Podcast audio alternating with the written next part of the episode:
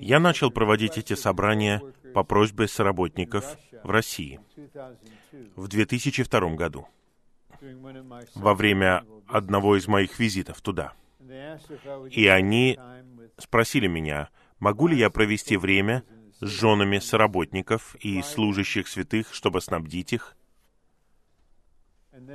И в конечном итоге, каждый раз, когда я туда приезжал, это стало собранием сестер, которое было открыто для всех.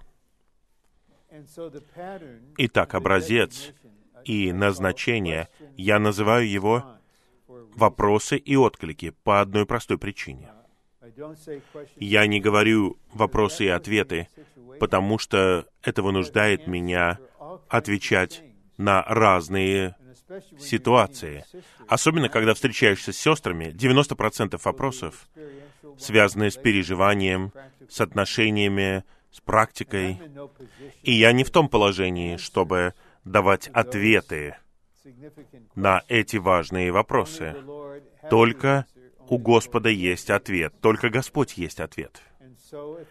И если вопрос касается истины, и истина раскрыта в Слове, и раскрытое объяснение, раскрытая истина объяснена служением века, тогда я могу дать вам ответ, потому что Бог дал ответ. Но во всех остальных случаях я могу лишь откликнуться, предоставив подлинное общение, и все. И вы должны его принять. Если это помогает вам и отвечает на ваш вопрос, замечательно. А если я промахнулся мимо цели, я не превращаю это во что-то личное, я говорю, ничего страшного. Так вот все и проходило. Общение основано на божественном откровении, на служении, на церковной жизни, которая составляет двадцатую часть тысячелетия, на моей жизни с Господом. Но все равно это общение одного брата. Я не знаток Библии в Господнем восстановлении. Вот мне поступило 29 или 30 вопросов. И я изо всех сил постараюсь ответить на каждый из них. Некоторые требуют большего объяснения, а некоторые будут довольно краткими. Я не имею в виду, что они будут очень короткими. Я коснусь вопроса сущностно, и, может быть, этого будет достаточно. Итак, брат Рон, что такое церковная жизнь? Что значит жить церковной жизнью? Хорошо. Я откликнусь на оба вопроса. Они тесно связаны. Что это значит и как ей жить? Мы можем откликнуться на трех уровнях, по крайней мере. Церковная жизнь — это жизнь, в которой вы отдали себя Господу, чтобы жить для Христа и Церкви, и вы приходите на собрание, вы функционируете, и вы служите практическим образом, согласно своей мере, своей ситуации, и вы наслаждаетесь общением, во все большей степени вы открываете свой дом, принимаете святых у себя, это можно назвать церковной жизнью. Если человек не делает всего этого, и он не сидит в тюрьме где-то при этом, ему трудно сказать, я живу церковной жизнью, я просто на собрание не хожу, я не принимаю святых. Нет. А теперь нам нужно перейти к более глубокому уровню. Одно определение, которое дает брат Ли, действительность церковной жизни — это житие жизнью общения. Это жизнь взаимности. У вас есть осознание, как у верующего. Вы не можете жить без общения. У вас не получится самостоятельно жить. Мы нуждаемся друг в друге, мы любим друг друга, мы служим друг другу, мы несем бремена друг друга, и мы также несем свои собственные бремена. Но глубинное определение церковной жизни таково. Это группа верующих в единстве, которые живут Христа совокупно. Это сущность церковной жизни. Потому что жизнь и выражение «церковная жизнь» — это божественная жизнь. Это Христос, который является нашей жизнью. Это Дух жизни. Это жизнь Божья. И определение христианской жизни, которое брат Ли приводит в книге, которая называется «Христианская жизнь», это когда мы позволяем Христу жить в вас, мы в единстве с Ним, и мы живем Его, то есть мы выражаем Его. Когда мы делаем это совокупно, это сущность церковной жизни. И в конечном итоге, знаете, когда мы пришли в 60-е годы, у нас были собрания по вторникам, средам, пятницам, разные собрания. В субботу утром мы собирались рано утром на молитву и общение.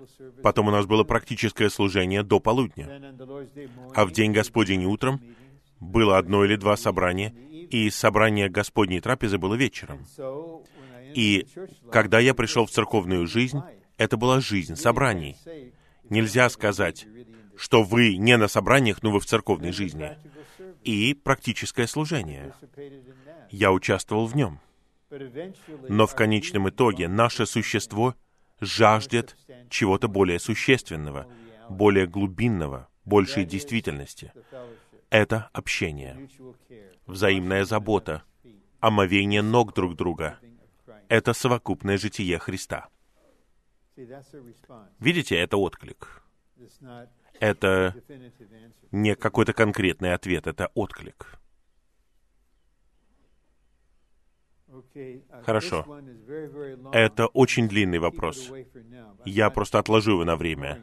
Я его не игнорирую. Просто посмотрите, он длинный. И некоторые вопросы должны быть длинные. Я не преуменьшаю их значение. Я не списываю его со счетов. Не надо разочаровываться, я просто откладываю его. Я буду помнить о нем, и я не уйду, пока не отвечу на него. Что нам делать как родителям с нашими детьми, когда вопрос однополых браков становится более широко распространенным? Например, учителя снова и снова поднимают этот вопрос. О, Калифорния, они впереди всех идут в том, чтобы растлить детей и увести их, и упразднить Бога. А также, какой должен быть наш настрой к этой группе людей, когда мы сталкиваемся с ними на работе, в школе и где угодно. Я благодарен лично за то, что мои дети уже среднего возраста, и даже мои внуки подросли, поэтому у меня нету непосредственного взаимодействия с моей семьей. Но я думал об этом. И я просто скажу вам, что я думаю об этом. Верховный суд в Соединенных Штатах изобрел, изобрел закон об однополых браках, дал новое определение браку. Это союз между двумя людьми, одного пола или неважно. Это закон. И я принимаю это как закон. Есть законные браки между двумя мужчинами, двумя женщинами. Я думаю, это лишь вопрос времени. Потому что в тот же день, когда был принят этот закон, группа из трех живущих вместе спросили, а полигамия? Что можно сказать о полиамурности? Много супругов. Почему брак ограничен двумя? Почему не может быть три или пять? Конца этому не существует. Итак, это закон. А я не социальный реформатор. Я не хочу начинать новое движение, чтобы опровергнуть все это. Давайте заставим людей отменить этот закон. Если кто-то хочет это делать, пожалуйста. Поэтому, когда я встречаюсь с людьми, которые находятся в таком законном браке, я просто уважаю их как людей. Я уважаю их как людей и уважаю их решения. И признаю, что это законно, и я не буду ставить это под сомнение. Но в то же самое время никто никогда не заставит меня поменять мои убеждения о том, что такое брак. Я никогда не приму вашу идеологию, я не соглашусь с тем, что вы учите детей в шестилетнем возрасте и говорите им, ты можешь быть девочкой сегодня, мальчиком завтра. Это ложь, это что-то бесовское, это сатанинское, это исходит из бездны. Я думаю, я ясно объясняю вам. Итак, я не считаю, что особенно в Калифорнии необходимо брать эту растленную систему обучения и реформировать ее. Если бы у меня были дети, и они пошли бы в школу, я думаю, я бы забрал бы из такой школы и послал бы их в христианскую школу Акейши Вуд, чтобы они были сохранены и получили что-то истинное и здоровое. Но я сказал бы им, ваши учителя будут говорить вам вот это. Они обязаны это делать. Закон требует от них такого. Вы понимаете, что они говорят. Просто придите ко мне, и я покажу вам, что это ложь, и это что-то лживое. Вот истина, согласно Богу, согласно вашему Отцу, согласно святым. Один мужчина, одна женщина. Только это является браком. Но не надо нападать на учителя или нападать на других. Просто знайте, что это истина. И когда я встречаюсь с такими людьми, и они просят только одного, примите нас как людей, мы сделали этот выбор. Я это сделаю, да. Я не буду превращать это в суть благовестия и говорить им, вы окажетесь в огненном озере, потому что вы противоречите Божьему Слову. Так нельзя благовествовать тому, кто находится в такой ситуации. Точно так же, как Господь, когда Он говорил с женщиной, у которой было пять мужей, и которая жила с мужчиной, который не был ее мужем.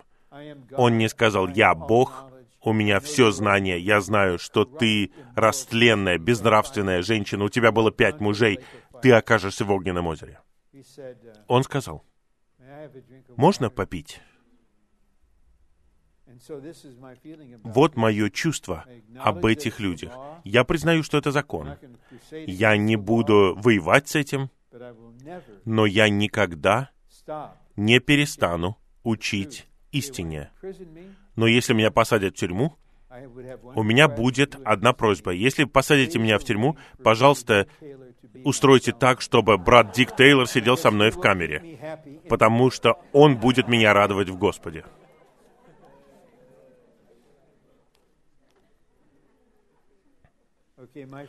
Вот мой друг.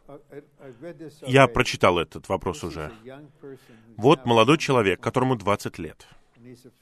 И он друг святого.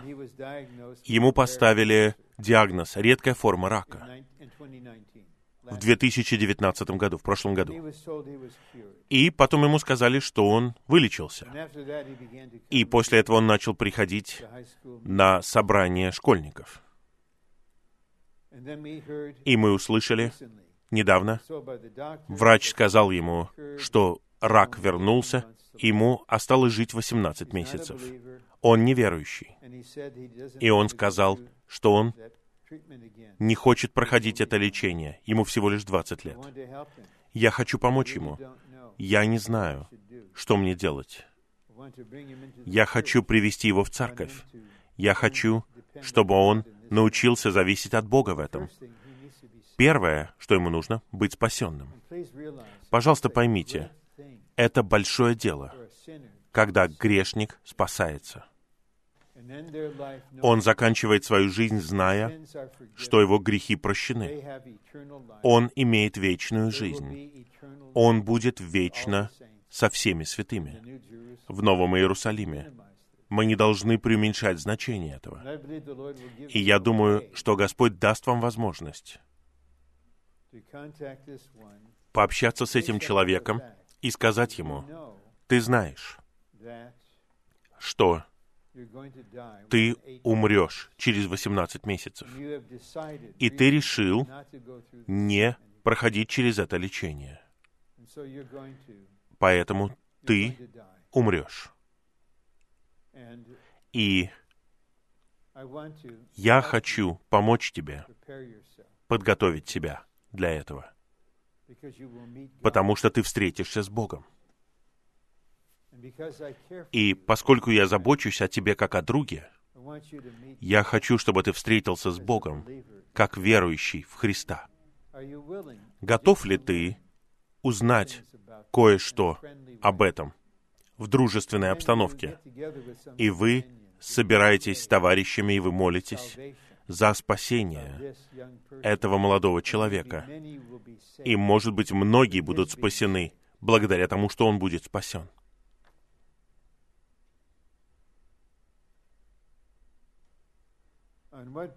На каком основании святой или христианин может развестись? На каком основании разведенный может снова вступить в брак? Как тот, кто находится в разводе, без должного основания, может быть возвращен в общение? Итак, что касается развода, у нас есть ясное слово от Господа. Поэтому мы связаны им. Мы находимся под управлением этого принципа. И Он дал только одно условие. И вы знаете, что это за условие. Оно может привести к разводу. Не обязательно должно привести. Все зависит от того, что может вынести другая сторона. Сколько у той стороны благодати, чтобы выдержать все это. Но в культуре, в мире, просто говорят, я тебя больше не люблю, я люблю другого. Или брак — это просто бумажка, документ. И это влияет на умы молодых людей. Но перед Богом у них нет оснований для развода. Это ясно на основании слова. На каком основании разведенный может снова вступить в брак? Это основывается на каких-то принципах из слова. Но согласно тому, как брат Ли вел нас, я в большой степени доверяю тому, как брат Ли вел нас. Но он вел нас путем пасторства, не путем доминирования, потому что нам нужно иметь более широкую картину развод и повторный брак — это не непрощаемые грехи. У нас не должно быть такого настроя, что это никогда нельзя разрешить. Сердце Бога не такое, Его личность не такая, Его любовь и благодать не такие. Но это совершенно реальный случай. Молодая пара встретилась на обучении. У брата были чувства к ней довольно долгое время, потом она узнала, она открылась для Господа, они поженились. Но я знал, что у них будут настоящие проблемы, просто на основании того, что у нее такая предрасположенность, она любит манипулировать другими. Они поженились, и спустя несколько лет она захотела развестись с ним. И я общался с обоими ими по их просьбе и сказал, у вас нет оснований для развода. Возможно, вам нужно на время отделиться друг от друга с намерением получить помощь, чтобы у вас было новое начало. Но даже если вы разведетесь, Бог не признает его. И даже будучи в разводе, у вас должна быть надежда на примирение. Я сказал им, у вас нет оснований. Какое-то время, в конечном итоге, они смогут это, я объясню это. У вас нет оснований повторно вступать в брак. Семь или восемь месяцев спустя я узнал от старейшин в церкви, где она теперь была, что там появился новый брат, студент медицинского университета, у него возникли сильные чувства к ней, у нее к нему, у них начали взаимоотношения, и братья поделились с ней. У нее нет оснований выходить замуж. В конечном итоге она попросила общения у меня снова, и я верно перед Господом сказал, у тебя нет оснований вступать в брак. Твой прежний муж все еще жив, он не находится в отношениях с другой женщиной, он не женился на другой женщине, он не живет с другой женщиной. Это дало бы тебе основания, но у тебя их нет. Вот тогда она сказала, что она принимает это. Но это продлилось недолго. Они просто решили, вопреки всему общению, пожениться. И я захотел удостовериться, хотел узнать, что происходит, и я связался с одним из родителей, и он подтвердил, да, они женятся. На данный момент ее церковная жизнь закончилась. На данный момент. Но я видел много-много-много случаев, когда происходил развод, и особенно, что касается той стороны, которая не хотела развода, они были просто разбиты, они не могли ничего с этим поделать. И этот человек, сестра или брат, ждал Господа. У них были основания быть на собраниях, функционировать на собраниях. И снова и снова Господь допускал, что с другой стороной что-то произойдет. Главным образом, они вступали в брак. Они, можно сказать, давали нежелающей развода стороне основания вступить в брак. И снова и снова Господь приводил совершенную пару, может быть, тех, кто прошел чистую же агонию, и у них было основание вступить в брак, и они получали благословение. А что можно сказать о ситуации, когда пониманию церкви и пониманию старейшин они не должны жениться? В конечном итоге, я надеюсь, они поймут ошибку, неправедность, которую они совершили. И они покаются перед Господом и уберут это перед Господом. Это не непрощаемая вещь. Это ключевой момент. Они скажут, мы хотим быть восстановленными в церковной жизни. И наше намерение открыть путь для них. Не барьер воздвигнуть, а открыть путь. Они, возможно, скажут, мы хотим быть вот в этой вот церкви, где я был раньше, а мы скажем, посмотри, многие святые знали тебя еще в прежнем браке, и твой прежний муж все еще здесь. Мы должны позаботиться о чувствах церкви и о чувствах святых. Пусть Господь откроет путь, чтобы ты мог поехать в какую-то другую здоровую церковь. Никто там не знает твою историю, никому не нужно знать твою историю, и у тебя будет новое начало. Мы видели, как это происходило. И поэтому, с одной стороны, это комбинация заботы, комбинация из праведности и любви. Это первое послание Иоанна не просто любви без праведности, и не просто праведность без любви. Мы просто строгие, жесткие, негибкие. Ты это сделал, тебе конец. Ты никогда не будешь в царстве, ты никогда не будешь победителем. Кто мы такие, что мы говорим такое? Кто мы? Но нам нужно кое-что убрать. Вот что мы предлагаем. Во Второзаконии 15.4 говорится, «Впрочем, не должно быть у тебя нуждающегося, ибо Иегова обязательно благословит тебя в земле, которую Иегова твой Бог дает тебе в наследие, чтобы ты овладел ей». Но в 15.11 говорится, «Ибо нуждающиеся не исчезнут из этой земли». Как примирить эти два стиха? Я не знаю. Я не знаю. Но я говорю правду. Но я предложил бы кое-что. Вот принцип. Тут написано «не должно быть». Это заповедь. Это не то, что не будет их. Не должно быть. Это заповедь. Среди вас есть нуждающиеся, вы должны заботиться о них. Это часть жития под Божьим правлением в доброй земле. Вы должны заботиться о них в доброй земле потому что Иегова дает вам наследие. Но факт состоит в том, что нуждающиеся не исчезнут в земле.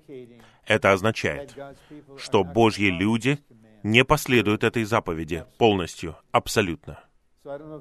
Я не знаю, примирение ли это. У меня покой. Такой приятный комментарий, да? Возможно. Потому что тут говорится «не должно быть». Это заповедь. Если бы там говорилось «не будет», то есть означает, что никогда этого не будет, а в другом стихе говорится «всегда будут нищие», тогда это непримиримые вещи. Но заповедь — это одно, но фактическое исполнение — это другое. И, предположим, половина израильтян игнорирует заповеди, и у них проблема перед Богом, и появляются нуждающиеся. Мы не должны исполнять Божьи требования самостоятельно, своими усилиями. Одновременно с этим, если мы не слушаемся Духа, мы не можем двигаться вперед перед Господом, потому что послушание — это условие для получения Духа и наслаждения Духом. Итак, что нам делать, если мы не можем послушаться, и мы не хотим применять свои усилия? И мы уже сказали Господу, что мы не можем, и мы просим Его сделать это в нас но ничто не меняется. Мы не можем послушаться, мы застряли, что нам делать? И есть другой похожий вопрос. Похожий вопрос, который мне передали, и я подключаю его сюда. Есть различие между собственными усилиями, то есть попытками человека использовать свою силу и энергию для исполнения Божьих требований. И делая это, мы не зависим от духа или от тела. Но есть такая вещь, как взаимодействие с духом, как человек. Давайте посмотрим на аспект полновременного обучения обучающиеся понимают, тут есть расписание. Вы должны вставать в 6 утра. И с 6 до 6.30 — это время с Господом. А в это время вам нужно быть в столовой на завтраке. Вот тогда начинается первое занятие. Хорошо. И кто-то говорит, я не пунктуальный человек. Я люблю поспать, но если я буду заставлять себя вставать в 6 утра, это самостоятельные усилия. Поэтому я буду ждать, пока придет ангел и поднимет меня из кровати, даст мне энергию, потому что все вы применяете свои собственные усилия, а я пассивен в высшей степени. Ну, есть различие между силой воли и функцией воли, которая принимает решение. Я встану. Я не знаю, как вы просыпаетесь утром. Может быть, некоторые из вас, как скачущая лань, вы полны энергии. Я с трудом прихожу в себя. И потом мне нужно понять, где я на земле, в каком часовом поясе. Вот я проснулся на 55%, а на 45% я еще сплю. И мне нужно принять решение. Я встану сейчас. Я не считаю это самостоятельными усилиями. Я считаю это человеческой обязанностью взаимодействовать с Господом. Или, если я хочу принимать Господнее раздаяние каждый день благодаря Слову, тогда мне нужно отложить время — Сколько будет длиться это время, это не вопрос сейчас. Я откладываю время для чтения и молитва чтения Слова. Я не просто лежу, пока Господь придет и начнет раздавать себя в меня. Есть притча в книге притчей, что ленивец опускает руку в блюдо и не хочет поднести к рту. А некоторые имеющие неправильное понимание или неуравновешенные, они делают акцент на Божьей работе. Они говорят, я ничего не могу делать. Хорошо, а кто будет чистить за вас зубы? Кто будет вас брить? Кто вас будет одевать? И так далее, и так далее. Вот различие. Это не самостоятельные усилия, это ваше взаимодействие. Вы говорите, вы не можете слушаться. Хорошо, мы согласны. Только Христос наше послушание. Он послушный, но я принимаю решение. Видите, наш ответ на заповеди в Слове Божьем должен быть тройным. Три этапа. Давайте я возьму простое предложение. Евангелие от Матфея 5.48. «Будьте совершенны, как совершенен ваш Небесный Отец». Я шучу, когда говорю, что это просто. Мы должны сказать «Аминь». Это Слово Божье. Аминь. Второй ответ. Господь, я не могу этого сделать. Я не могу. Он ждет того, что мы это скажем. И третий ответ исходит от него. Я знаю, что ты не знаешь. Я сделаю это за тебя. Но я не знаю, вы когда-нибудь слышали, как ребенок говорит, «Мама, папа, я не могу сделать то, чего вы хотите, поэтому у меня есть извинения, я не буду этого делать». Нет. На самом деле, Бог просит от нас делать только то, что мы делать не можем, чтобы мы нуждались в Нем. Тогда у нас будет равновесие. Мне так кажется. Хорошо. Когда вы сказали нам вчера, что в нас сейчас Христа больше, чем два года назад, вы на самом деле видите это на четвертом этапе переживания жизни. То есть, вы на четвертом этапе видите это, или вы видите четвертый этап в нас, или вы говорите верой, или и то, и другое. Хорошо. Если я говорю верой, тогда я говорю, что я ничего не вижу. Но я верю, что что-то есть. Понимаете? Вера овеществляет то, что вы не видите. Нет, я говорю не верой. Я говорю в истине, на основании проницательности и осознания. Итак, это не вопрос этапов. Дело в том, что вы не там, где вы были два года назад. Вы продвинулись вперед, вы продвигаетесь вперед. Если вы хотите говорить более конкретно о том, где я нахожусь на самом деле, тогда вы должны быть открыты и ходить в свете, чтобы получать истину, которая говорится вам в любви. Но я оставил бы все Господу, как в песне песней. Тогда Он покажет вам, где вы сейчас.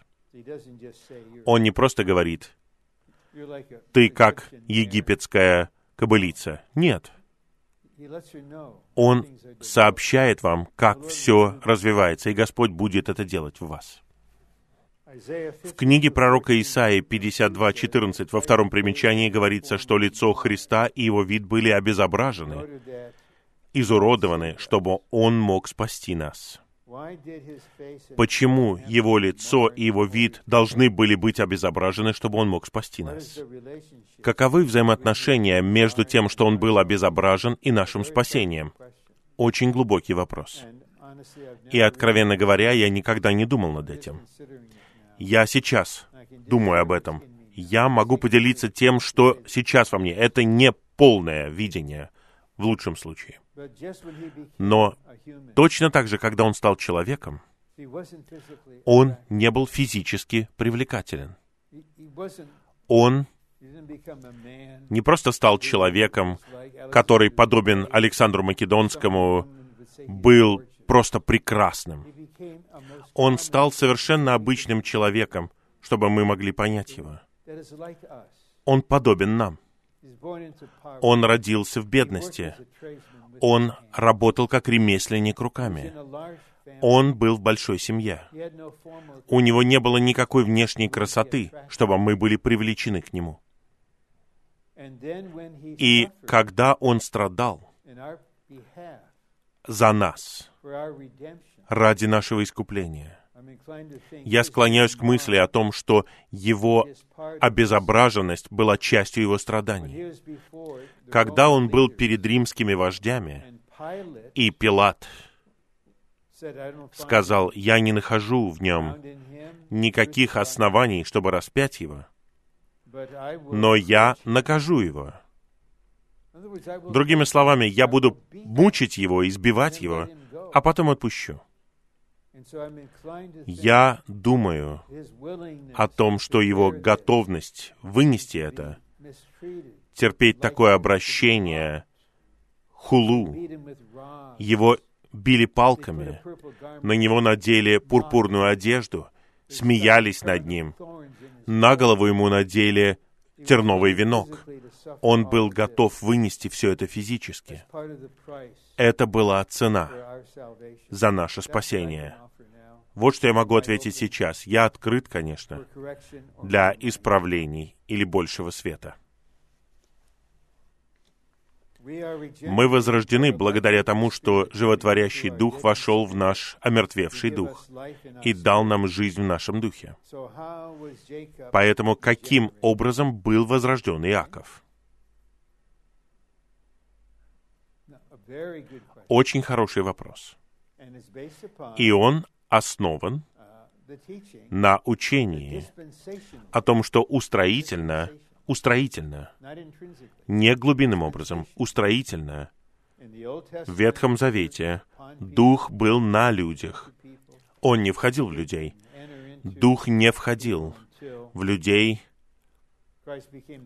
до того момента, как Христос стал животворящим Духом и вошел в нас. Почитайте 1 Петра, первую главу. По-моему, это 1 Петра. Может быть, это 2 Петра. По-моему, это 1.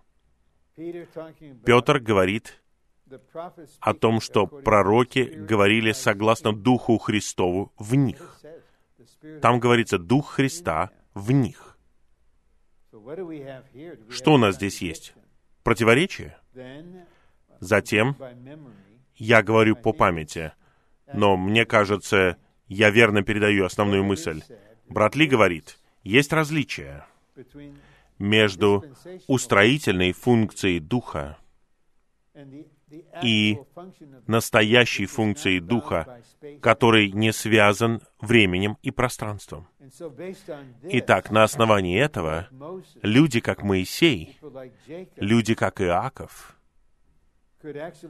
могли на самом деле иметь Духа в себе, хотя они и жили в другом устроении — устроении до закона. Но функция Духа не связана этим.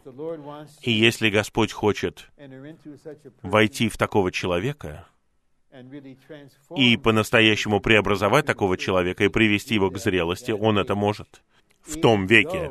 Хотя, говоря в целом, Дух сходил на Божьих людей — Просто задумайтесь об этом. Пожалуйста, подумайте о примечании к первому Петра, к этому стиху, и еще другим ссылкам. И я удовлетворен этим. Во мне лично этот вопрос решен, потому что у меня был тот же самый вопрос. Итак, функция Духа является вечной. Бог не связан временем и пространством. Но есть также устроительный аспект. Моего супруга не интересует интимные отношения со мной. Это Божья воля, чтобы я преобразовалась. Однако это ведет ко многим искушениям. Это не Божья воля. Это противоположно Божьей воле противоположно Божьему Слову. Это противоположно супружеским взаимоотношениям. И на самом деле, в человеческом обществе это может быть основанием для развода. И есть технический термин для этого. Какое-то уклонение там от чего-то. Поэтому иногда мне приходится проводить неромантическое общение с молодыми парами, или с теми, кто помолвлен, на тему романтической стороны, приятной стороны, взаимной любви, а иногда я говорю им, первое послание Петра, третью главу, как Бог смотрит на брак под его правлением, как Сестра должна вести себя. Главным образом, она должна перестать убеждать своего мужа словами. У нее должен быть кроткий и тихий дух. Она должна приобретать мужа своим поведением. А потом он говорит мужьям, вы должны жить с ними согласно знанию. Какому знанию? Знанию о супружеских отношениях и о том, что она более слабый сосуд. Не слабый, а более слабый. Мы слабы, а они слабее. Есть различия. Не то, что мы сильные, а вы слабые. Я слабый, а вы слабее. Разница в двух буквах. Оказывать больший почет более слабому сосуду. А посмотрите на 1 Коринфянам 7 главу. Павел говорит прямо.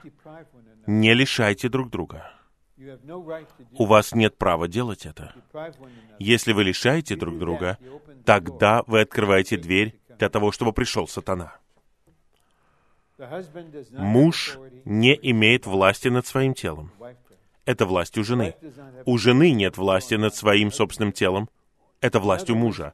Другими словами, когда вы поженились, вы отдали себя, вы передали себя тому, чтобы жить жизнью взаимной заботы — взаимного подчинения. И когда кто-то говорит, «Я не хочу этого делать, меня это не интересует, у меня нет чувства, я этого не буду делать», что это такое? Это черная дыра вашего «я». Я этого не хочу, я не буду этого делать, меня это не интересует. Так и есть. Вам нужно прийти к Господу и получить общение о том, почему человек в вашем возрасте полностью безразличен. Но посмотрите, есть другой человек. Неважно, жена это или муж. Может быть, нет любви, может быть, нет заботы. Разве вы не хотите позаботиться об удовлетворении ее нужды? Я бы не говорил, что это Божья воля для вашего преобразования. Нет, это противоположно Божьей воле. Это противоположно Божьему требованию. Это не послушание, это не почтение к супружеским отношениям. И в центре этого находится наше «я». И да, это приводит ко многим искушениям. Поэтому я видел, как возникали серьезные проблемы.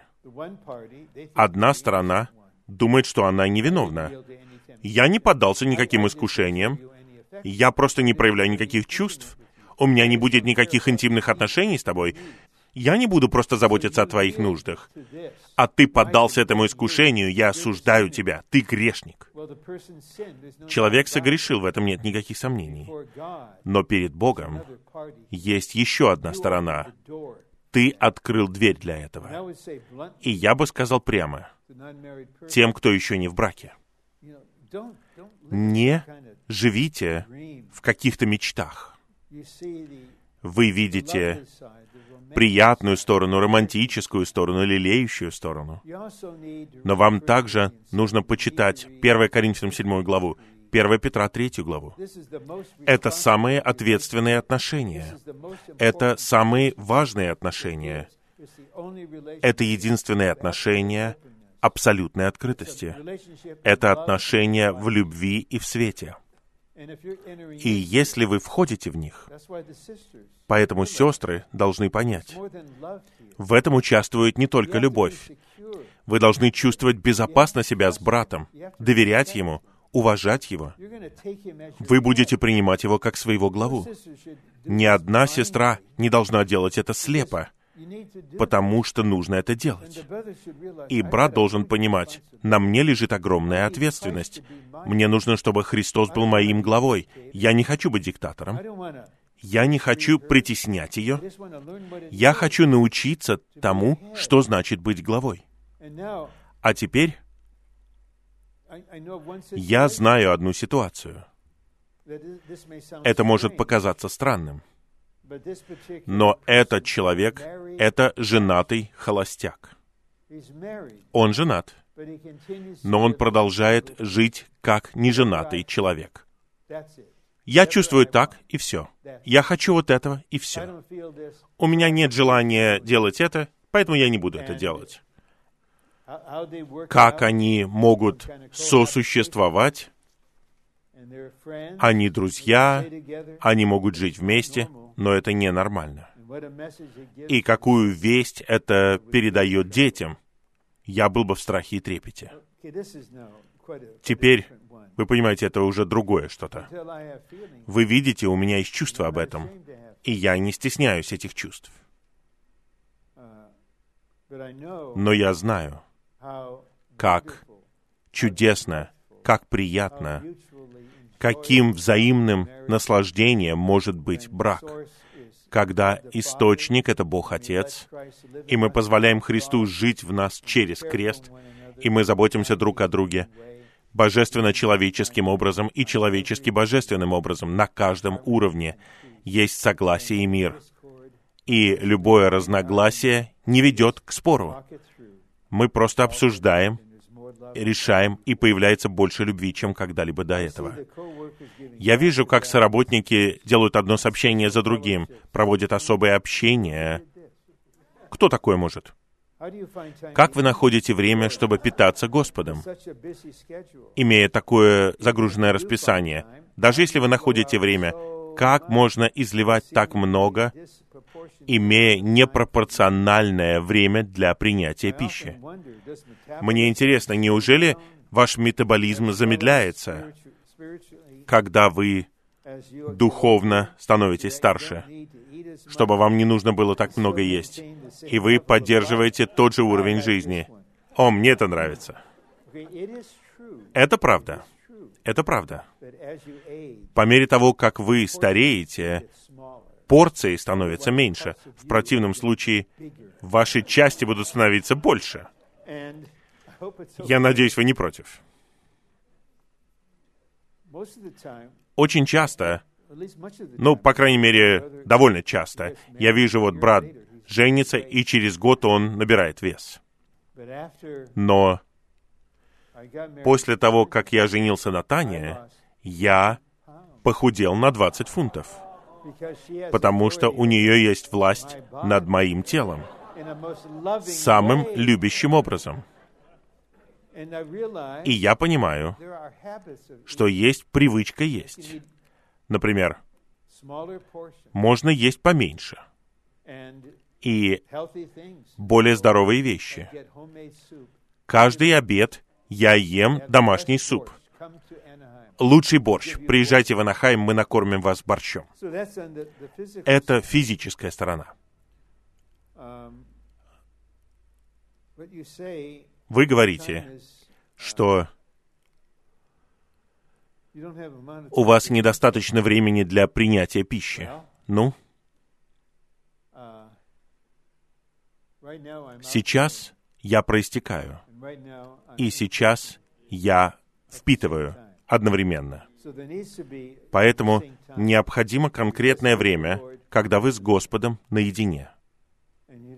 И вы приходите к Нему согласно тому, где вы и что Он хочет сделать лично.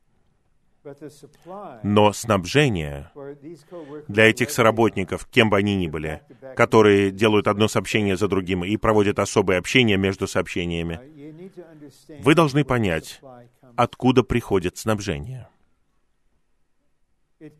Оно приходит от Божьей благодати.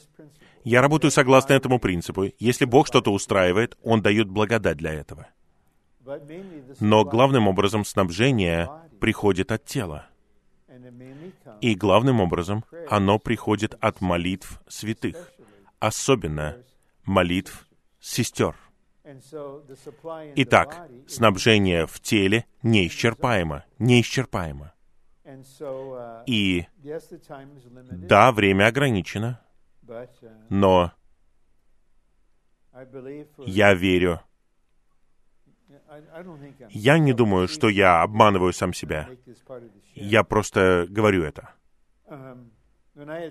Когда я вынужден был проходить через инспекцию службы безопасности в аэропорту в США, есть такие большие рамки, вы поднимаете руки, и она вращается вокруг вас. А есть рамки для тех, кому 75 и старше. Я могу идти туда. И недавно в аэропорту в Лос-Анджелесе я проходил и говорю, у меня нет никакого металла. Вам задают вопрос, у вас есть металл? Я прохожу. Но на этот раз девушка спрашивает, вам 75? Я говорю, мне 80. Она говорит, я не верю, что вам 80. Может быть, может быть. Я молодой, 80-летний. Может быть, частично это наследственность, но я готов к ограничениям, исправлениям. Я не буду героем. У меня есть тот, кто заботится обо мне день и ночь. Она знает, она помогает мне. Но если говорить правду, у меня нет чувства, что я работаю. Я просто ощущаю течение жизни, и святые получают снабжение, они рады, они воодушевлены. И сегодня я обедал, и моя помощница принесла мне тарелку, то, что я должен съесть, и у меня был здоровый обед. И позднее сегодня она поможет мне физически упражняться. Мне нравится вопрос, да. Но не беспокойтесь. Хорошо. Мой метаболизм, наверное, замедлился. Я принимаю в себя меньше всего. И давайте вот на этом остановимся.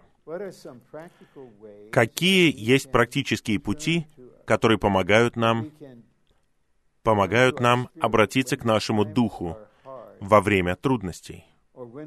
Или когда на нас давят наши чувства. Иногда я знаю, что мне нужно повернуться. Но мне так трудно игнорировать то, что я чувствую внутри. Есть очень важная практика. И я высоко рекомендую ее. Вам необходимо упражнять кое-что еще, прежде чем вы сможете упражнять свой дух. А именно, упражнять ваше сердце, обращая сердце Господу. Вот так я начинаю каждый день.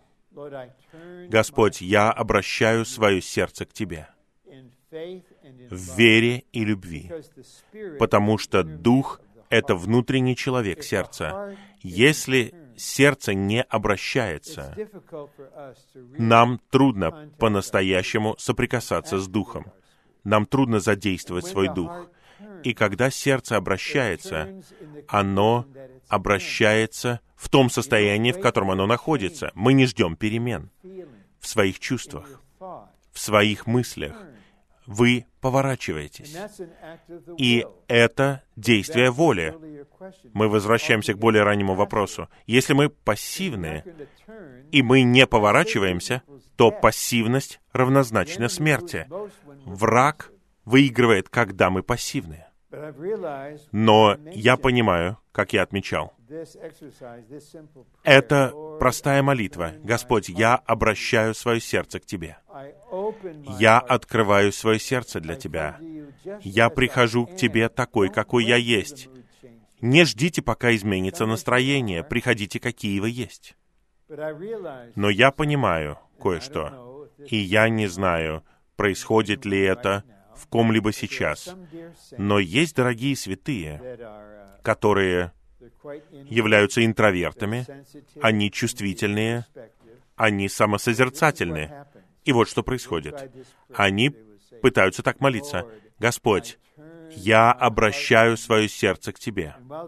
И в то время, когда они молятся об этом, они думают и задают вопрос, а я по-настоящему обращаю сердце к Господу? Или я просто говорю что-то? И я хотел бы предложить вам запасную молитву. Очень хорошая запасная молитва. Господь, сделай так, чтобы мое сердце повернулось к Тебе. Господь, Ты это сделай. Я не уверен, что я могу это сделать, или делаю ли я это на самом деле. Не надо обманывать себя. Нужно просто говорить, «Господь, я не знаю, могу ли я это сделать или нет. Я прошу Тебя, поверни мое сердце». Он не придет к вам с кувалдой и не будет бить вас. У него есть возможность по-настоящему, но твердо повернуть ваше сердце к нему. И тогда вы увидите, что вам легко упражнять свой дух. И еще один момент, который, может быть, помогает вам.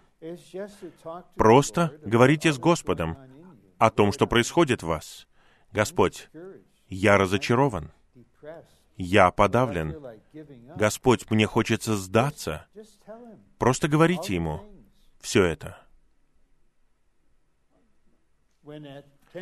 Когда в 22.00 московского времени, 25 июня 2016 года, за пять минут моя жизнь начала меняться. Жизнь Тани начала меняться во время пятиминутного общения. Что-то происходило, и я вернулся к себе в комнату. На каждом уровне моего существа все активировалось. Появился внутри фейерверк, дух потек, появились чувства, воодушевление, тайна. И я просто сел и сказал Господу все, что происходило во мне. У меня есть чувство, мне нужно вот это, я не понимаю этого. Почему я сказал это? Что она имела в виду, когда она сказала это? Почему я сказал, ты глубоко в моем сердце? И то, и это. Это происходило где-то минут двадцать, и потом я хорошо поспал. А на следующий день, ага, все по-настоящему и началось. Итак, не надо думать, что вам нужно подождать, пока все будет в порядке. Приходите такие, какие вы есть. И в конечном итоге вы снова будете в духе. В чем состоит граница между тем, чтобы быть полным мнений и свободой общения в группе служения, в координации, особенно применительно к сестрам. Быть полным мнений и иметь мнение — это не то же самое. Выражение «быть полным мнений» в нашем духовном применении главным образом связано с тем, что ваше «я» настолько активно, настолько сильное, и ваш разум обращен к чему-то, у вас есть какое-то мнение, и оно сильное. Это что-то, что обсуждать невозможно. Но иметь мнение — это значит иметь мысль о том, как что-то должно осуществляться. В противоположность к Петру в 16 главе Евангелия от Матфея, когда он начал возбранять Господу и говорить, «С тобой не будет этого никогда». И Господь повернулся к нему и сказал, «Встань позади меня, сатана, ты обращаешь свой разум не к Божьему, а к человеческому. Ты должен отречься от своего «я», потерять душу жизнь. Это разрушительный, полный мнения человек. Но в первом послании Коринфянам в 7 главе Павел отвечает на вопрос о супружеской жизни, и ему задают сложный вопрос. И он говорит, у меня нет слова от Господа, но я подаю свое мнение. Я просто скажу вам, что я думаю. И потом он говорит нам, что он думает, и потом он говорит, я думаю, что я имею Духа Божьего. И мы читаем это, и мы знаем, что у него был Дух. Итак, если мы просто сядем где-то, будем петь и молиться, никаких проблем не будет. Но для того, чтобы делать что-то вместе, нам необходимо общение, нам нужно говорить о том, как мы это сделаем, когда мы будем это делать. И очевидно, у нас будут разные точки зрения, разные мнения, но если мы все готовы к тому, чтобы Дух, единство Духа применились ко всем нашим внутренним частям, мы придем к единодушию, как это произошло в 15 главе Деяний. И тогда мы сможем сказать с надлежащим духом, братья, у меня вот такой взгляд — я знаю, что существуют разные взгляды, но у меня вот такой взгляд. Это общение. И вы отпускаете это. Это труднее всего. Если вы такие субъективные, и вы думаете, что ваши чувства — это ваш младенец, если кто-то не принимает ваше мнение и чувства, они отвергают вас и считают вас бесполезным, это ваше «я». Но если вы первым скажете, «Вот что я чувствую», «Вот что я ощущаю, я представляю это вам», и если это принимают или нет, это не беспокоит вас. Это то, чему мы должны научиться. Брат Рон, можете ли вы поделиться с нами, как вы оставались в контакте с Господом, когда вы работали учителем? Я только что начал работать учителем. Я начал практиковать то, что применяю Христа как действительность всего положительного. Я вижу, что это что-то действительное и сладостное. Однако я забываю применять Христа, когда я занят. По большей части я забываю о Господе. Как мы можем быть укреплены в этом? Хорошо. Мы все в одной и той же ситуации. Я хочу сказать вам почему. Когда я был учителем, я задал брату Ли тот же самый вопрос. Это было собрание, на котором можно было задавать вопросы. Я сказал, брат Ли, я вот учитель, и это трудная ситуация. Как я могу быть в духе в то время, когда я преподаю? И он дал мне ответ, и в то время, когда он давал мне ответ, дух внутри что-то говорил. Я не смогу все это рассмотреть, если только вы до девяти тут не задержитесь. Нет, я скажу кое-что позже. И он сказал, внешне вы преподаете, внутренне — это «О Господь». Аминь. Аллилуйя. Потому что тогда он предложил нам эти четыре слова. И когда он сказал это, Дух внутри меня сказал, тебе нужно отделение души и духа. Вот почему. Когда вы преподаете, или если вы нейрохирург и проводите операцию у меня на мозге, вам нужно быть сосредоточенным на том, чем вы занимаетесь, понимаете? Не надо заниматься МЗП в то время, как вы это делаете. И нам нужно использовать наши способности для преподавания и для других вещей. Но поскольку наш дух не отделен от нашей души и находится внутри нашей души, а нам нужно использовать способности души, мы теряем ощущение духа на многие часы. Со мной было так же. И вот уже обед. Сейчас моя душа не преподает, поэтому я могу читать Слово, я могу проводить утреннее оживление. Это на самом деле оживление дневное. И мой дух и душа были вместе, и вот теперь я возвращаюсь в класс, и все то же самое. Я снова осуждаю себя. Ой, я забыл о Боге, я забыл о Христе, потому что другого пути не существует. Но, когда наш дух отделен от души, дух не связан душой. И мы можем быть в двух сферах одновременно. Вот о чем говорил брат Ли. Внешне я преподаю. Мой разум занят, мои чувства заняты, я взаимодействую со студентами, но внутренне мой дух соприкасается с Господом. Он получает раздаяние, он откликается на раздаяние. И после занятия мне не нужно обращаться к Духу, потому что я не выходил из него. Вот куда Господь ведет нас. Но, скорее всего, это не произойдет в следующий раз, когда вы придете на занятия. Один путь — молиться, что поможет вам. Это вы говорите, «Господь, я буду преподавать, мне нужно сосредоточиться на всем этом. Я прошу Тебя, Господь, пожалуйста, учи через меня. Просто живи во мне в то время, как я преподаю. В то время, как я преподаю внешне, Ты живи во мне». Как молиться за святых, которые болеют в свете Божьего домостроительства? Ну, я помню, был на собрании, и мы молились за драгоценного брата, который очень серьезно болел. И мне помогла молитва одного человека. И этот человек сказал, «Господь, мы знаем, что у Тебя есть воля. Мы уважаем это. Но у нас также есть желание. Мы любим нашего брата. И мы молимся за исцеление, за то, чтобы ты пришел и исцелил его. Вот наше желание. Разве мы можем пожелать чего-то другого? Но, Господь, мы смиряемся перед Твоей волей, перед всем, что Ты делаешь. Для меня это установило структуру молитвы. Она одновременно божественная и человеческая. И мы хотим быть в духе и принимать Христа как свою личность. И из любви, из заботы мы молимся.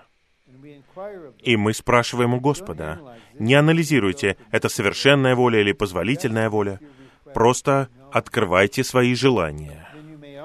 И потом вы можете помолиться, Господь, мы просто приносим этот вопрос Тебе. Возможно, вы помолитесь, Господь, пусть это переживание не будет впустую. Пусть брат обретет Тебя. Пусть он обретет Тебя.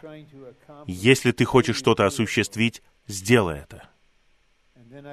И затем, я верю, вы будете удовлетворены, и Господь будет удовлетворен.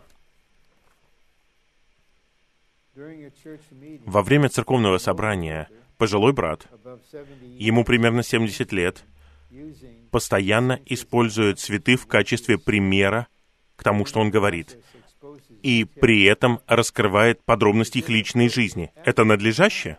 Конечно же нет, любовь покрывает множество грехов.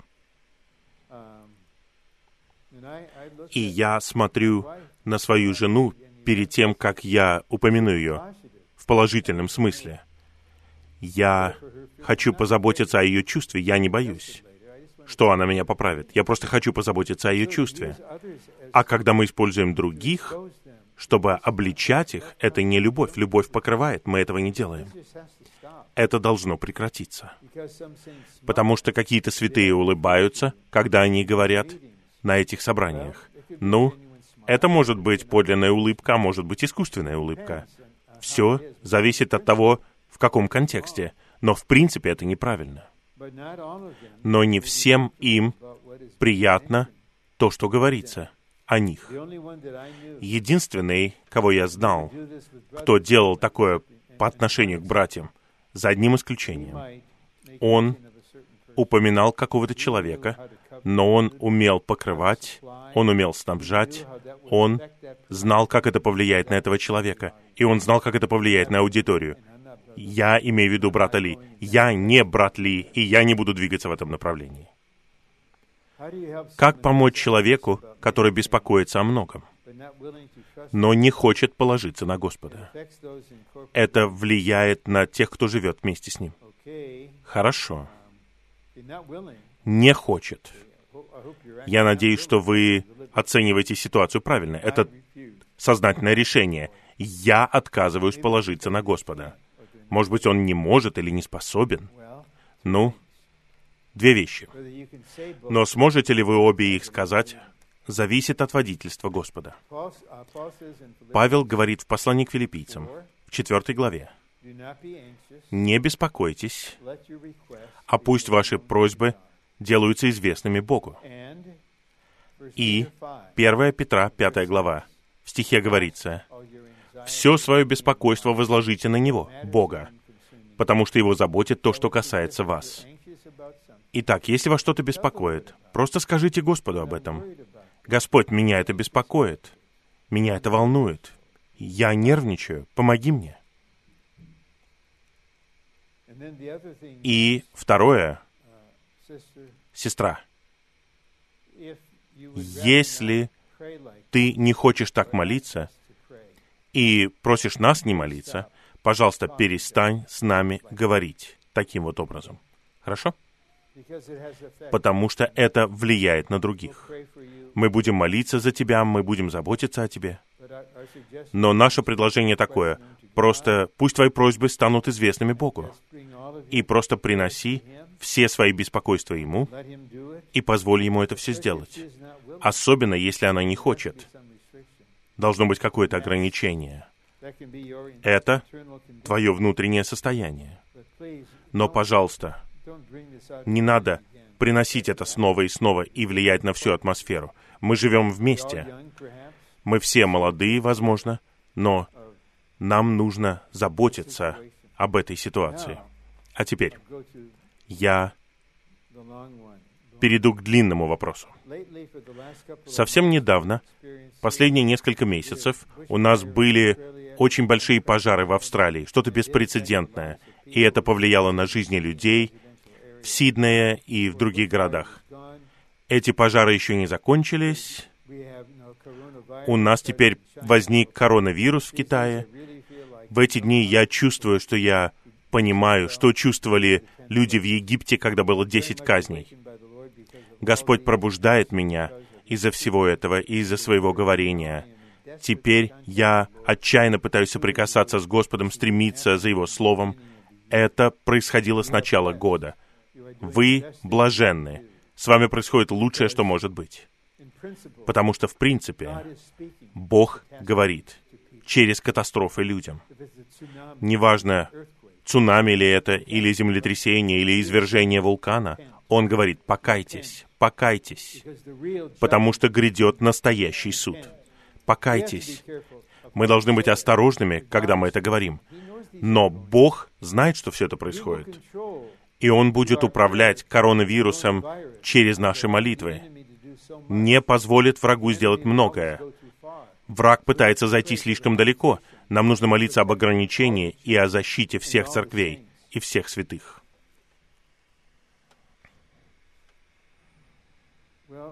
Хорошо. Мне кажется, что в будущем может быть еще хуже. Так и будет. Как мне быть сохраненным? Как остаться в сладостных отношениях с Господом, когда все станет хуже, когда придет великая скорбь? Я бы молился отчаянно, чтобы вы были среди начатков, которые будут восхищены до великой скорби. И теперь вы бодрствуете, вы упражняетесь, и просто говорите, «Господь, в оставшееся время дай мне необходимые переживания для того, чтобы созреть в божественной жизни, чтобы стать частью свадьбы победителей. Вот что в моем сердце. И я молюсь об этом в отношении всех моих братьев и сестер. Вы могли бы пообщаться о молодых людях? Речь идет о молодых людях, которые заканчивают школу. И тот, кто написал вопрос, сказал мне несколько вещей. Пара вещей. Это большая тема. Это большой вопрос в нашем пасторстве. Нам нужно молиться, насколько мы можем, чтобы Он вел этих молодых людей к тому, чтобы у них было личное и непосредственное соприкосновение с Господом. Чтобы им было уютно там, где они находятся. Чтобы они лично соприкасались с Господом. Чтобы они не остались на всю оставшуюся жизнь с видением, которое было передано им от кого-то другого. Я сделал кое-что в отношении моего первородного ребенка. Господь дал мне такую молитву в отношении моей дочери. Господь, как можно раньше в ее жизни покажи ей суету мира. И даже когда ей было 16 лет, она засвидетельствовала, «Папа, я начинаю это видеть». И нам также нужно понять кое-что, что все мы, особенно молодые люди, должны быть спасены вторым путем. Первый путь — это иметь вечное спасение, за которым следует спасение в жизни. Но во второй главе Деяний мы читаем, и в послании к филиппийцам мы читаем, «Будьте спасены от этого испорченного и развращенного поколения, потому что мы приближаемся к концу». И Господь решительно говорит, «Как было в дни Ноя, так будет и в дни прихода Сына Человеческого». Люди ели, пили, женились, выдавали замуж — и потом он говорит о Лоте, о том, что будет как во время Лота, но он уже не упоминает брак. Это означает, что брак, возможно, будет отложен. Но он говорит, что будут есть и пить. Но те, кто един с Господом, строят ковчег совокупного Христа, созидают тело.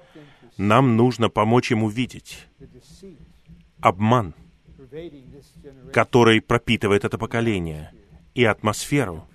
Нам нужно молиться, чтобы они не были сформированы согласно этому веку, а были преобразованы обновлением разума. С положительной стороны, нам нужно возделывать личный контакт с Господом у них, чтобы они сами могли сказать, «Твоя любовь, Господь, лучше вина. Она лучше, чем видеоигры. Она лучше этого». Они сами должны обнаружить это. И нам нужно молиться, чтобы они были спасены от этого поколения. В противном случае, ковчег победителей будут восхищены, а оставшиеся пройдут через час испытания. Скорбь, возможно, будет сосредоточена на Ближнем Востоке, но час испытания будет по всей обитаемой земле. И тогда с опозданием они повернутся. Я знаю, что я должна открыться Господу и перестать пытаться. Однако часто я боюсь света, который придет вслед за моим открытием. Я чувствую, что неведение — это блаженство, и лучше оставаться слепым в своем состоянии, потому что... Я думаю, мы уловили суть, да. Наше «я» боится. Мы все одинаковые. Мы выражаем это по-разному, но мы все одинаковые. Вы не одни. Господь, наше «я» не хочет обличения. Враг, его власть — это тьма. Вы должны понять, где есть тьма, там враг правит. Где есть тьма в нашем существе, там присутствует власть сатаны. Христос правит при помощи света, любви и жизни. Возможно, это воодушевит вас немного. У Господа любовь всегда приходит вместе со светом. Свет сияет, свет обличает, а любовь снабжает, и любовь покрывает. Я предлагаю вам поставить небольшой эксперимент. И Господь с радостью присоединится к вам. Итак, возможно, в сообщении я говорю, нам нужно открыть свое существо Господу, все наши внутренности, чтобы Он мог внедрить себя в нас. И Дух Иеговы — это светильник Господень, Он исследует все наши внутренние части, вы слышите это, и это пугает вас. И вот эксперимент. Вы говорите, Господь, я открываюсь немножко. Я откроюсь немножко.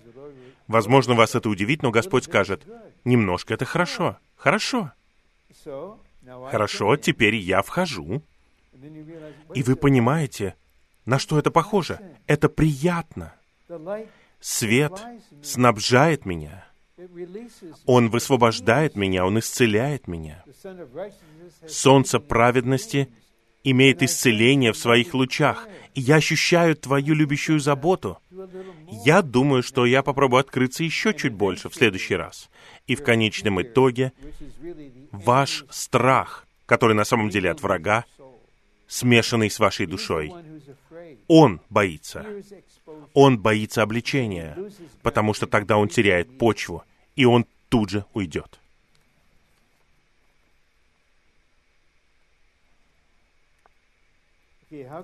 Как мы можем помочь молодым сестрам, которые считают, что мы сексисты?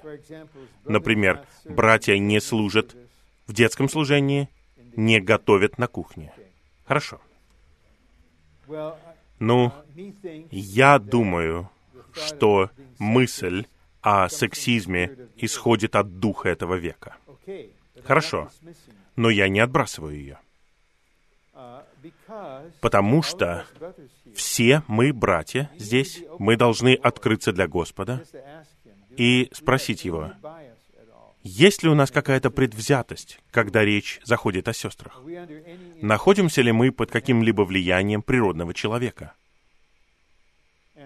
И хорошо, много лет назад в Анахайме я служил на детских собраниях, но у шестиклассников. Я не знаю, могут ли такие мужчины, как я, служить с трех, четырех, пятилетними. И поэтому служение на кухне, готовка пищи, может быть, это так или нет, но я обращаюсь к вам. Не полагайтесь на свое восприятие. Возможно, это так, а может быть и не так. Может быть, это практическое устроение. Никто из братьев не умеет готовить. Или никто не умеет готовить хорошо. Никто не захочет причащаться того, что они произведут. Хорошо? Или есть некоторые, вот я навещал одну церковь, и там было общение за ужином, и весь ужин был приготовлен братом. Но он умел готовить. И если братья не служат на детских собраниях, я буду осторожен, я не буду касаться управления церковью. Я думаю, что это необычная практика. Во многих церквях есть принцип. Если есть дети, то оба родителя служат на детских собраниях. Это ваши дети, вы должны нести какую-то ответственность. Поэтому я полностью за то, чтобы братья служили на детских собраниях, чтобы это приносило наибольшую пользу. Хорошо. На этот ответил.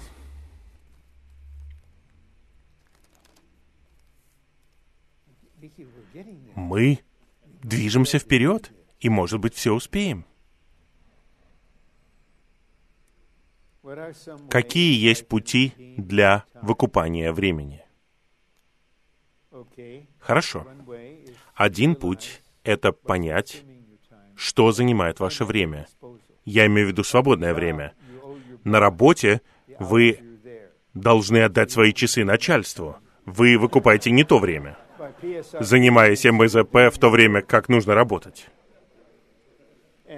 И просто спросите, скажите, Господь, покажи мне, как я могу выкупать время. И делать это можно, используя короткие промежутки времени. Хорошо? Это как я вот приводил пример. Я стою в полосе для поворота налево, жду зеленую стрелку, и моя машина десятая. И если у других водителей быстрые рефлексы, я успею. Если нет, тогда я застрял на две с половиной минуты. Вот тогда я могу выкупать время. Есть много подобных промежутков времени. Плюс есть то, что занимает мое время. Вы знаете. И, хорошо, возможно, вы в iPad или делаете что-то еще, вам нужно что-то сделать, но потом вас что-то заинтересовало, и это привело вас к чему-то другому, и вы должны были это сделать за 10 минут, а теперь вы провели тут 47 минут. Вы можете выкупать время, дисциплинируя себя, не позволяя себе постепенно быть захваченным. Вы сказали, что сестры могут молиться молитвами духовной войны, если они покрыты. Я стараюсь молиться с мужем и другими сестрами за разные бремена. Но иногда я не уверена, касается ли наша молитва источника. Могли бы вы поделиться, как мы можем молиться, чтобы войти в действительность жизни, в которой мы молимся молитвами духовной войны? Это не просто молитвы духовной войны, молитвы для осуществления Божьего управления, молитвы об исполнении Его воли. Нам нужно отделять такую категорию молитвы от личных молитв, общения, в которых наши просьбы становятся известными Богу. Это молитвенное служение Церкви. Поэтому есть основополагающий принцип, который нам нужно усвоить вместе, понемногу.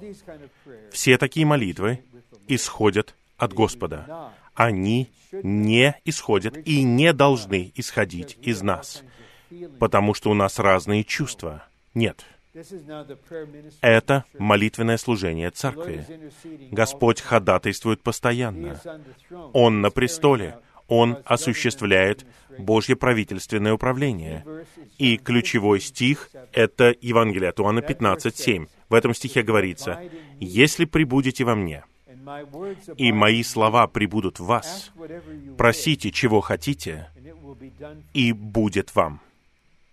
Вот мы пребываем в Господе. Но Он не говорит здесь «я пребываю в вас». Он говорит «мои слова прибудут в вас». Живые слова, которые дают святому чувство. Нам нужно молиться об этом. Нам нужно молиться об этом вопросе.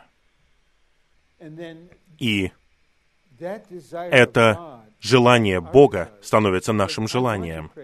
Я хочу молиться об этом. Я хочу, чтобы ты открыл Северную Корею. Ты молишься об этом. Ты переливаешь это чувство в меня. Теперь это наше чувство. Господь, открой Северную Корею. И Господь может сделать все, о чем мы просим, потому что мы просим Его сделать то, что Он хочет сделать, потому что Бог не будет действовать в одностороннем порядке. Он не будет действовать один. Он ждет молитв церкви. И когда дело доходит до молитв войны и до молитв об исполнении Божьей воли на земле и молитв связывания того, что небеса связали, и развязывания того, что небеса развязали, и молитвы о том, чтобы Господь открыл части земли, которые закрыты, Он начинает. Он доносит это до нас. И у нас есть поразительный пример в нашей истории. Мы знаем, что в 1991 году Господне восстановление было послано в русскоязычный мир. У брата Ли было ясное бремя. Оно последовало за распадом Советского Союза. Господь перелил это бремя в брата Ли, но до этого, на протяжении нескольких лет, некоторые братья на северо-западе получили бремя молиться, молиться и снова молиться, чтобы Господь открыл русскоязычный мир. Они даже начали учить русский язык, они начали готовиться к тому, чтобы приезжать в Россию с, с короткими визитами. Видите, Бог не просто решил, я сделаю так, что Советский Союз развалится. Раз и нет. Теперь я открою русскоязычный мир. Нет, он хочет это сделать, но он будет ждать, пока мы будем просить его и даже будем говорить ему, чтобы он сделал это. Нам нужно собраться в единстве и опустошиться от чувств, которые легко выходят в молитвах, которые не являются молитвами. Это просто выражение нашего чувства. Когда вы наедине с Господом, в этом нет ничего страшного, но не на молитвенном собрании. Я был на одном молитвенном собрании, и там были три пожилые сестры. Они были знамениты этим. Они молились, выходя далеко за пределы своей меры. Они трое взаимодействовали, они молились снова и снова. И когда возникала пауза, другие сестры не молились, потому что они были подавлены и расстроены из-за того, что эти сестры молятся так много и заполняют все паузы. И я исповедую, я это сделал. Я встал, у меня было водительство Господа, по-моему, и я сказал, Господь хочет поменять направление нашей молитвы. Я не знаю, в чем оно. Но нам всем нужно успокоиться и помолчать. Успокоить свою душу перед Господом. И эти трое замолчали на оставшуюся часть собрания. Ну, мы молчали, и меньше чем через минуту одна сестра среднего возраста начала молиться о том, чтобы Господь открыл Бостон для Господнего восстановления. Он был закрыт 30 лет, и небеса открылись, и потекла молитва. И многое из того, что произошло в Бостоне, включая третий год обучения, это результат этого. Это может быть любой член. Это не только старейшины или соработники. Это может быть любой священник на собрании. И мы почувствуем, что это так и есть. Что касается молитв войны, сестры знали, что это молитва о конкретной вещи, и они были готовы молиться. Но они боялись выйти за свои пределы. Но нет, они воины. Господь хочет жениться на жене, которая воин. Сестры должны быть воинами. Вы покрыты. И я сказал конкретно, да, мы будем покрывать вас. И они это сделали. Как сказать святым, которые общаются с вами, остановиться, не задев их чувств и не обидев их. Но у меня нет метода, как это сделать. Но в целом у меня есть чувство внутри. Мне нужно контролировать свое существо. Не потому, что я раздражен, и я не привожу такие намеки, вот закатываю глаза, вздыхаю, проверяю почту, в то время как вы говорите, и это показывает вам, что вам нужно остановиться. Ну, я предполагаю, что у этого человека есть какое-то уважение, почтительность. И тогда вы говорите, мне кажется, вы ясно объяснили все. По-моему, вы объяснили весь вопрос. И святой принимает это ограничение. И вы говорите при этом мягко, откровенно, но при этом твердо. И святые не чувствуют, что их отвергают, они понимают, что я говорил безумолку. Хорошо. В то время как мы живем в конце века, у меня есть чувство, что мне нужно оставить свою работу, свой образ жизни, в мирских вещах этой жизни, в том, что касается мира. Как на практике достичь этого, чтобы было больше посвящения телу Христову? Ну, ну, помните, я использовал пример с восхищением. Две женщины работали, занимались чем-то скучным, мололи зерно. Двое мужчин работали в поле, работали. Господь не хочет, чтобы мы продали все, уволились с работы, надели белую одежду и встали на крыше дома и ждали Господнего возвращения. Ну, я преувеличиваю, конечно же. Кстати, у меня остался еще один вопрос. Мы уложимся, но мы задержимся где-то до 15.30. Вы не против? Хорошо. Итак, вам нужно не быть опутанными, не быть опутанными. Но вот крайность. Я просто уволюсь с работы, в чем бы она ни состояла. Просто подумайте, что значит не быть опутанными делами этой жизни. Павел говорит об этом во втором послании к Тимофею. Ни один воин не опутывает себя делами этой жизни. Именно путы, не работа, не учеба. Нам нужно жить нормальной человеческой жизнью. Но во все большей степени мы должны распутываться. Несколько лет назад наш дорогой брат Бенсон в своей верности и истинности всему восстановлению попросил всех святых, особенно в Соединенных Штатах, за следующие пять лет выплатите все долги. Я бы предложил это. Я знаю, что значит иметь большой долг на кредитной карте. Я не прибегал к банкротству. И потом что-то произошло. Это было где-то 24 года назад. Я все выплатил. И принял решение. У меня больше не будет никаких долгов. Я буду покупать только то, что мне нужно, согласно моим нуждам. Если у меня нет средств, я не буду этого покупать. Я буду пользоваться кредитной картой, потому что это удобно. И я буду каждый месяц гасить все долги, не буду платить проценты. Даже одна такая вещь поможет нам не быть опутанными. Мы не хотим быть опутанными, но не в том смысле, что мы становимся ненормальными в каком-то смысле. Нет. Вы предлагаете мне повышение. Я не думаю, что я могу принять его. Я ценю, что вы предлагаете это мне. Но это потребует моих выходных. Мне нужно будет на яхте кататься со всеми директорами. Я готов верно работать. Вы знаете, что я так работал. Но я не буду продавать себя. Вы не будете для меня фараоном. Я остановлюсь здесь, потому что мною управляет не карьера. Я могу развиваться в своей профессии, я хочу продвигаться вперед в лучшей степени. Но внутренне я хочу быть свободным, потому что когда придет призыв к восхищению, я не буду у своего компьютера заканчивать электронное письмо, которое я пишу. Я уйду.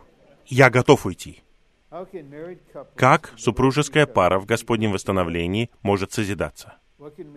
Что мы можем делать как пара, чтобы быть более полезными для Господа? Я люблю пример Акилы и Прескилы.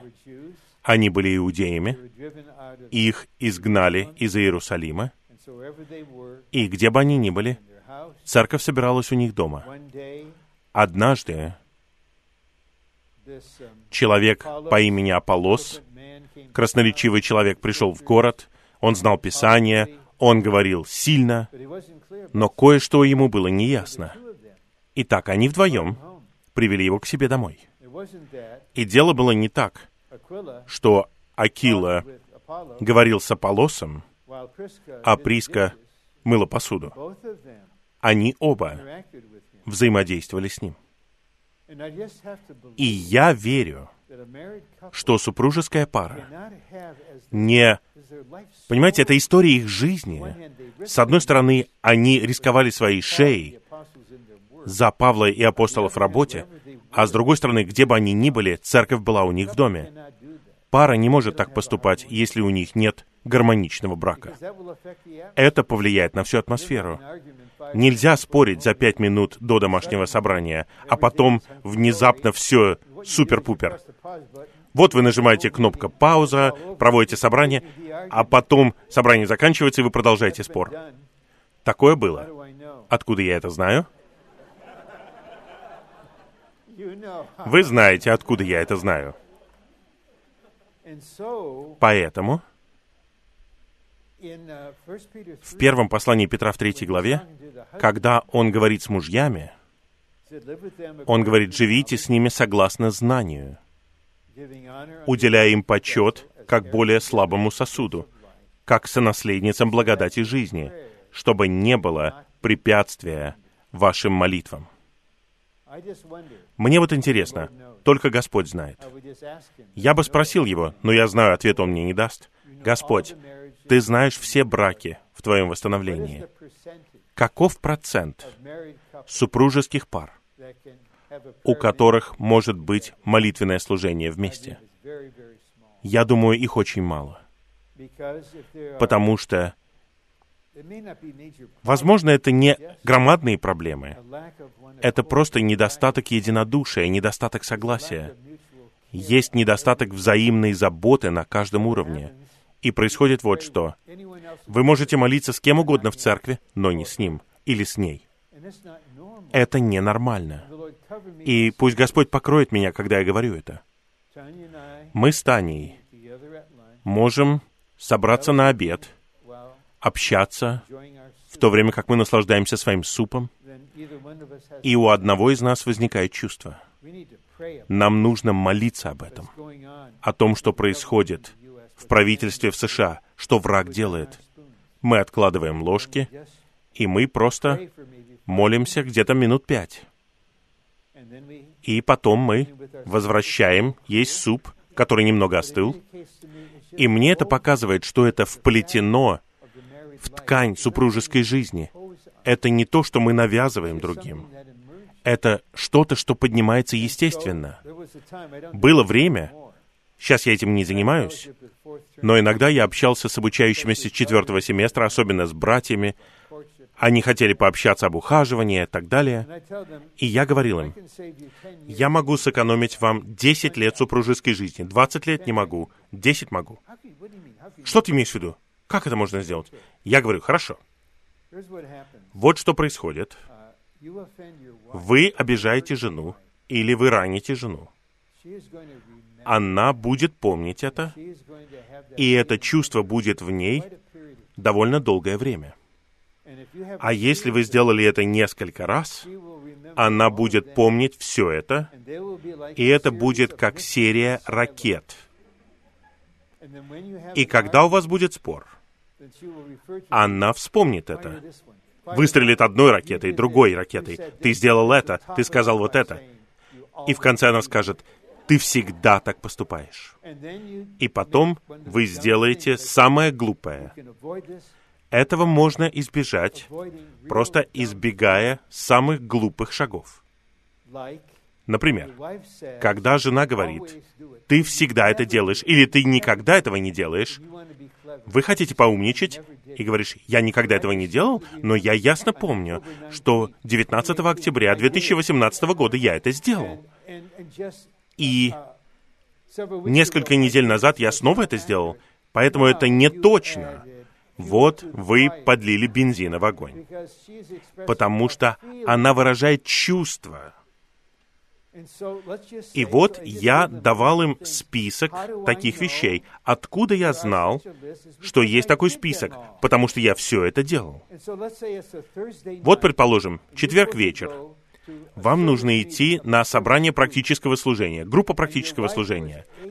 А жена на девятом месяце беременности, и она приходит и встает перед вами и говорит, ну, пожалуйста, останься дома сегодня.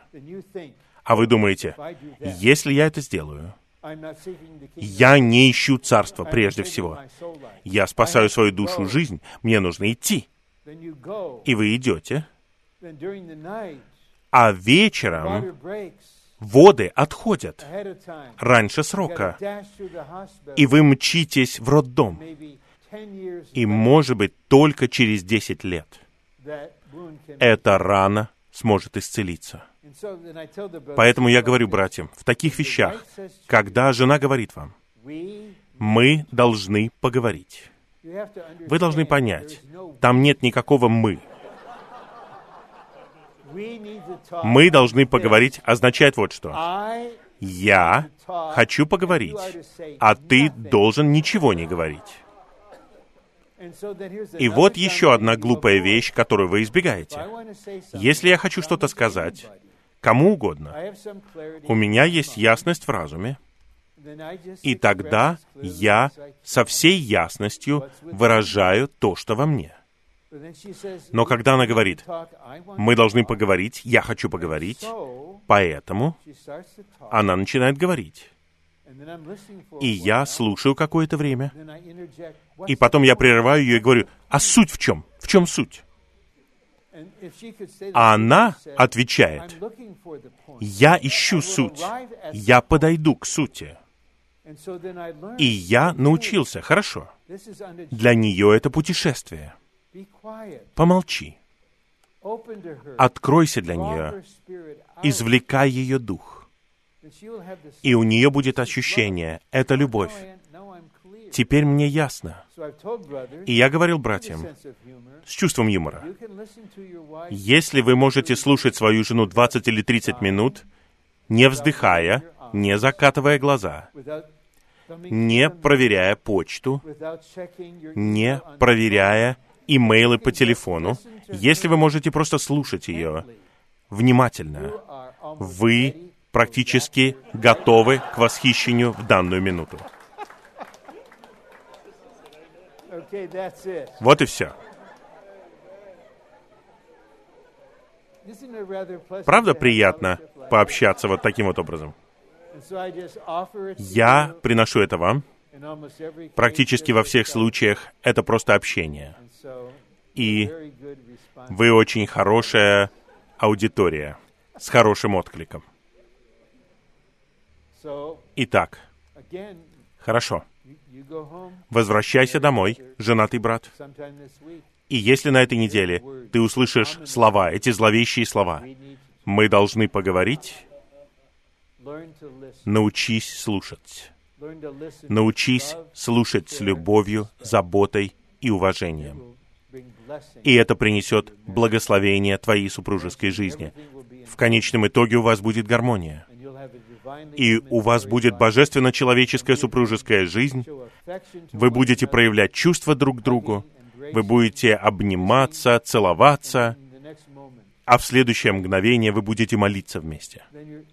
Потом вы будете смеяться вместе. Это сладостные, божественно-человеческие отношения.